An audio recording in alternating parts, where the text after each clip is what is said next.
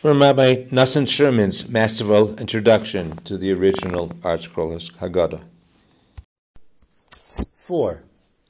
The symbolism of the commandments. Sorrowfully, we cannot offer a Korban Pesach, a Pesach offering, as the symbol of our liberation from our Egyptian masters, but is represented by the Afikomen instead. We do have the Maror, which symbolizes the bitterness of our suffering in Egypt.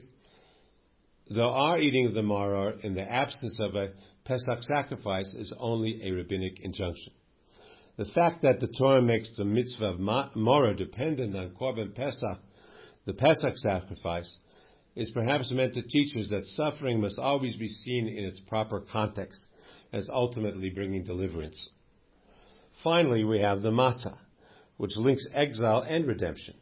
On the one hand, it is lechem oni, the bread of poverty, which was eaten in Egypt by slaves who could not aspire to tastier food.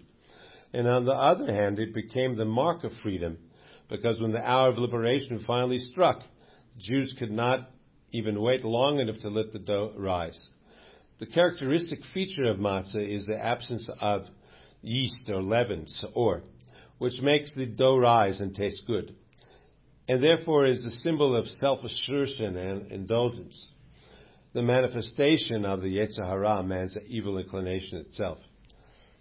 As slaves of Pharaoh, the Jews in Egypt had no choice but to do without and to subordinate themselves.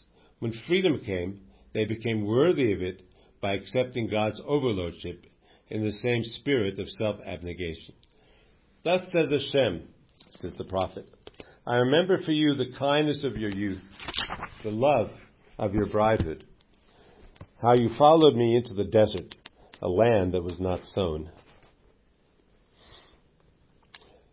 The telling of the Exodus.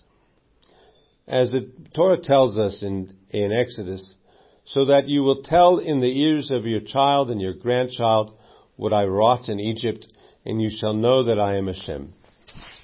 Pesach, Matzah, and Maror, the practical commandments of the Seder, are the basis for the recitation of the Haggadah. Our rabbis point out that the biblical description of matzah as lechem oni, bread of affliction, can also be understood as lechem she'oni alav dvarim harbe, the bread over which many things are said. Matzah and maror are in front of us, but before we partake of them, we are called upon to talk about the Exodus. The very word Pesach has been interpreted as Pesach.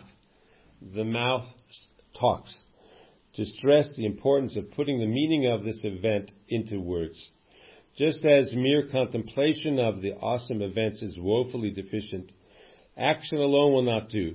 Only a combination of deeds with a clear articulation of their meaning will lend majesty to the Seder night. If words without actions are not sufficient, as we stress, action without spelling out its meaning is not good enough either. The commandment to tell about the liberation from Egypt involves a narration of the happenings and all their miraculous uniqueness. But there have been other extraordinary happenings in our history, such as the revelation of Mount Sinai. Why have we not been commanded to talk about them? Very obviously, the Exodus conveys very special lessons that were overwhelmingly clear to those who witnessed it, in which, through the Haggadah, we must impress upon ourselves as strongly as though we ourselves had marched triumphantly out of Egypt, the revelation of God's kingdom and our emergence as God's people.